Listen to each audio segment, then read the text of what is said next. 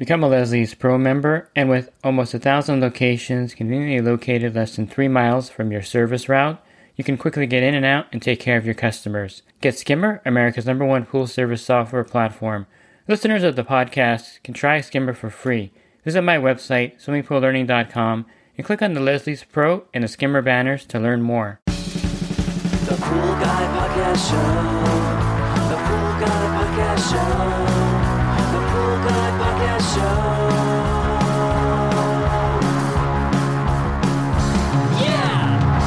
And welcome to the Pool Guy Podcast Show. In this episode, I'm going to conclude my conversation with Bob Lowry. We spent over a week talking about various chemical chemistry aspects, I should say, of pool and spa care. And in today's episode, we're going to end talking about borates and the benefits of adding borates to your pool. And this is something that Bob Lowry has kind of touched on in all the podcasts previous to this one. So in this podcast, we're going to focus on borates and the benefits of adding those to your pool. If you're looking for the resources that Bob Lowry offers, he has over 20 plus books on pool water chemistry. He also offers a certified residential course or program to be certified residential not to be confused with the CPO course, which is geared towards commercial pool service, but if you do residential pools, you definitely want to get certified residential through Bob Lowry's organization. You can learn more about that and find his apps also that he mentions in these podcasts at lowrycg.com. Again, that's lowrycg.com, L O W R Y C G.com. Leslie's Pool Supplies is a proud partner of the Pool Guy Podcast Show. Leslie's Pool Supplies has been do-it-yourselfers and pool trade professionals' trusted partner since 1963, providing quality products and services to make pool care easy and solutions and expertise to do it right. So let's jump right in here and talk about borates now. Um, I'm a big fan of borates. I've been using borates now. I've been testing them thoroughly in different. My pool's been my test pool. Um, I let my pool run for three weeks without chlorine with a borate level of 30 31 or 32 parts per million. It was pretty low. I kept it low for the test. And after two weeks, I got a little bit of algae on one step. And then after three weeks with no chlorine, this was in April when it was warming up, the water was about in the 70s. Um, I had the pool started turning cloudy on me. So with borates, it took three weeks for the pool to turn cloudy with no chlorine for three weeks. Um, don't tell my wife I left it with no chlorine for three weeks, by the way. Um, so let's talk about borates. You want to give the listeners an introduction of what adding borates will actually do, what does it mean to add borates to your pool? Okay, well, first of all, borates are a one-time thing. So it's not something you need to check every week and make adjustments to or anything. You add it once and you only need to check it maybe once a month, even every two months. And if the level drops down a little bit, raise it back up. The recommended level is 50 parts per million. And uh, so at least that gets us over that part of it. But borates do two things in water. One is um, they they help prevent the pH from going up as fast or as high. So it is a pH buffer to prevent the pH from going up.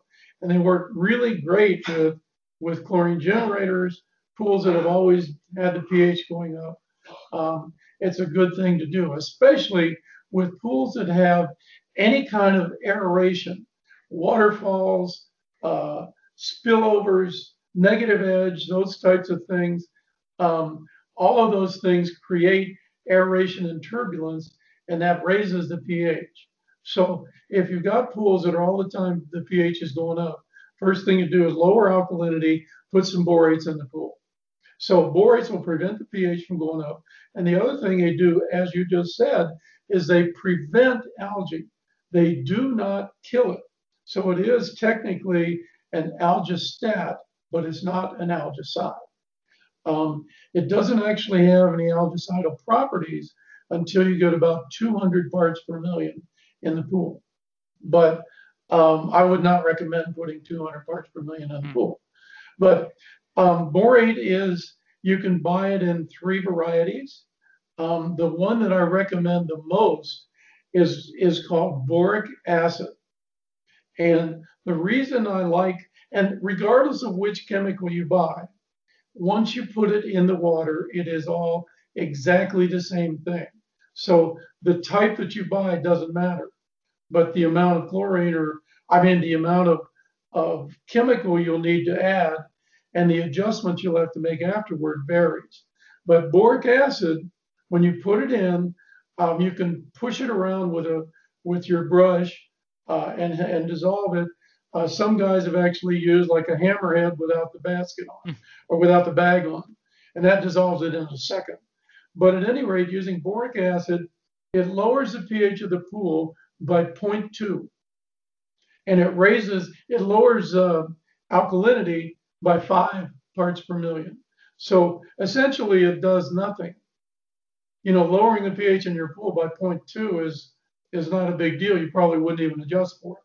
So you put it in and you're done. The other chemicals are sodium tetraborate pentahydrate and sodium tetraborate decahydrate. And both of those you'll need more chemical, but in addition, they have a pH of about nine. So when you put 50 parts per million in the pool, it's going to raise the pH of your pool to nine. It's also going to raise your alkalinity by 115 parts per million. And in order to, to offset that, you will then need to add about two and a half gallons of muriatic acid to 10,000 gallons to get it back to where you started. So um, you end up having to make adjustments to pH and alkalinity after you add it. Once it's in the water, they all do the same thing, but um, you'll just need more chemical and you'll have to buy muriatic acid and come back and add that. So um, it just seems easier to add boric acid if you can find it. Mm-hmm. Boric acid, you can usually find it if you can't find it at your wholesale distributor, uh, swimming pool wholesale distributor. You can sometimes find it at landscape and nursery places because they also sell it uh, for you to use in your lawn, in your uh, in your landscaping or gardening to prevent bugs. So um, it's a good thing and put it in the water and forget about it. It'll keep your pH from going up so high. Then you can use cyanuric acid and your alkalinity to keep the pH from going low. And we talked in the first one about, about making the pool stable. And the idea is we make the pH and alkalinity stable by using cyanuric acid and alkalinity to keep it from going low. And then we use borate to keep it from going high. And then we use a chlorine that doesn't change the pH. So that makes that whole thing stable. And that's that's the goal. That's the idea. Yeah, and then um, there's also some manufactured borate products out there too that are pre pre mixed so that they don't raise the pH and they can buy those readily online or at the supplier too. Yes, there um, are they are compensated, so you just pour them in, and and they may be a little more expensive, and maybe a you may have to use a little more than than the other types, but there are I think two or three brands now that mm-hmm. that are are uh, are pH compensated. And you mentioned some of the benefits already of adding borates that keeps the pH from um, going too high. It also um, prevents algae growth. Um, also, there's a sparkle to the water, isn't there? I noticed right away. Yeah, the, you know, I I try to stick to things that you can prove chemically, uh-huh. prove in the laboratory, but um, they definitely.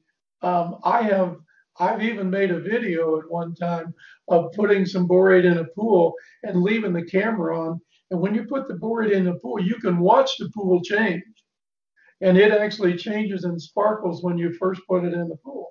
And also, some people claim that it makes the water a little bluer and it makes it sparkle. And some people claim they can even feel, feel the feel of the water is different. But uh, those are hard things to judge in a lab. Yeah, for sure. Um, and so the acceptable acceptable borate level, you mentioned 50 parts per million. Right. I know that BioGuard is now recommending 35 parts per million. Um, is there a big difference? Because I've tested my pool at 28 parts per million, and then I raised it to 48, 50 parts per million. I didn't really notice a huge difference in um, in the levels, but is there you know is there a big difference between 35 and 50? Um, probably not. Um, the advantage, of course, is that it is acting as a as a buffer and an algistat. So um, raising it gives you more of both of those. So um, there is an advantage if you have a, a problem with a, a pool that always gets algae or um, you know has uh, um, uh, the pH going up all the time and so on. So there is an advantage to having a little more buffer in the pool. I know the reason that BioLab um, uses 35, and it's not. Um, it probably isn't for what you think it is, but um, EPA first of all came out and said that the maximum level for borate should be 35. And so BioLab came out and said 35. But subsequently, uh, that was revisited and some additional information came out, and they said that 50 would be okay. Um, and I actually have some people running pools at 70 parts per million of borate. But um, the claim is that it gets to be toxic. And frankly, the toxicity of borate is about the same, is, same as it is for table salt. Um, so it's not as dangerous as they would maybe have you believe. Mm-hmm. But um, uh, the toxicity is that you need uh, to, for it to be toxic, uh, probably deathly, you would need to consume five grams of pure borate, um, which is a lot. Mm-hmm. And uh, um, and in order to do that, just to do a little bit of mental math on it, um, five grams is is uh, five thousand milligrams. So um, a part per million is a sim- is the same thing as a milligram per liter. So in order to get um, uh, if you had 50 milligrams per liter and you needed to get to 5,000, you would need to consume 100 liters of pool water to get to five grams. And 100 liters is about 26 gallons of water. So you would need to consume 26 gallons of water, and that would all have to be before you let any water out because borate doesn't bioaccumulate uh, in any mammals. So you would have to keep drinking it until you consume 26 gallons. So, which is obviously impossible. Um, dogs, they claim have a four time, uh, are four times more susceptible, but I think that's probably because of size. You know, an average animal is is 50, an average, you know, big guy these days is about 200. So, uh, you know, he's four times more susceptible. But um, even at that, even if you divide that by four, a dog would have to drink six gallons of water without peeing to, to have a problem. And it doesn't bioaccumulate, so it resets to zero tomorrow. So um, it's just, I don't think a dog can consume enough to have a problem from a pool, but uh, nonetheless, there is a toxicity for it. But there also is a toxicity for salt. There's also a, a maximum level for uh, cyanuric acid of 100 parts per million. And look how many pools there are at two or three or 400 parts per million of cyanuric acid. So um, we go over those limits all the time anyway. So I think BioLab is just covering themselves in case there was any kind of a, a legal action ever taken that they could say, nope, we followed what EPA said. Got it. And then, um, you know, also you can explain that parts per million is such a small a measurement in 10,000 gallons of water. So right there is also another thing to focus on too. It's not 50 parts per million in 10,000 gallons of water is not a lot of the product in there. Well, yeah, put it this way. We think that one part per one percent is small, correct? Yeah. One percent would be small. It takes 10,000 parts per million to equal one percent. Yeah. Okay. So so we're talking about, you know, a part per million is the same as one inch in 16 miles. Yeah. That's a part per million. So pretty incredible. You know, it's it really is. It's very small. Mm-hmm. So I've heard this before. Um, you know, using borates in a residential pool, Florida in, in particular, I've heard this mentioned. Um, I don't think there's too many borate products that are NSF approved. I'm not sure. I haven't researched it, um, but they are EPA approved. And so, can you use borates? You know, if you're looking at the law just legally um, in a residential or commercial pool. Well, residential, there are no there are no rules, regulations, guides, health codes. There's nothing for residential pools. So you can put whatever you want in a, in a residential swimming pool. Um, and most um, health codes do not say that you can't use borate.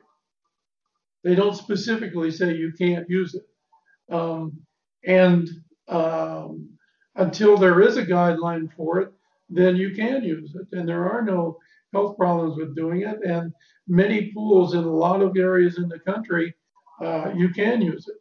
And whether or not you want uh, a product needs to be NSF approved, that goes state by state and almost health code by health code. So you can't, in general, say that you can or can't use it. Why do you think that so many distributors and pool stores don't even stock a borate product? Well, borate has only gotten popular in the last two or three years. Um, and part of it has to do largely with me and me pushing my books and people getting my books to take care of their pools and stuff and realizing that borate's a good thing. But borate's been the first patent on using borate in a swimming pool was in 1984 by John Girvan. Uh, the John Girvan company was actually Don Girvan. And um, they had a patent on it from 1984 till 2001.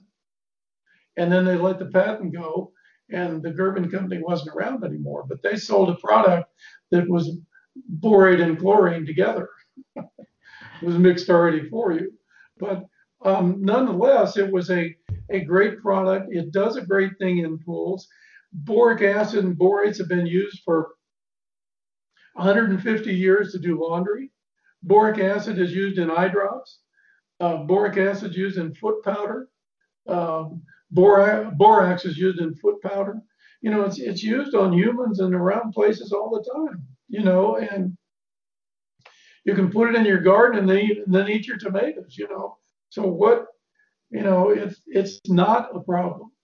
And uh, the problem is that it just hasn't been popular, and distributors are you know supply and demand you know, if there's something out there um, that that everybody wants, they're going to cover. They're going to handle it. Um, and if not, um, there are plenty of places that that you can buy this material from. It's not difficult to get. It it's a little bit more expensive, but you can actually buy borax at the grocery store. Mm-hmm. You can buy it in the laundry section to do your laundry in.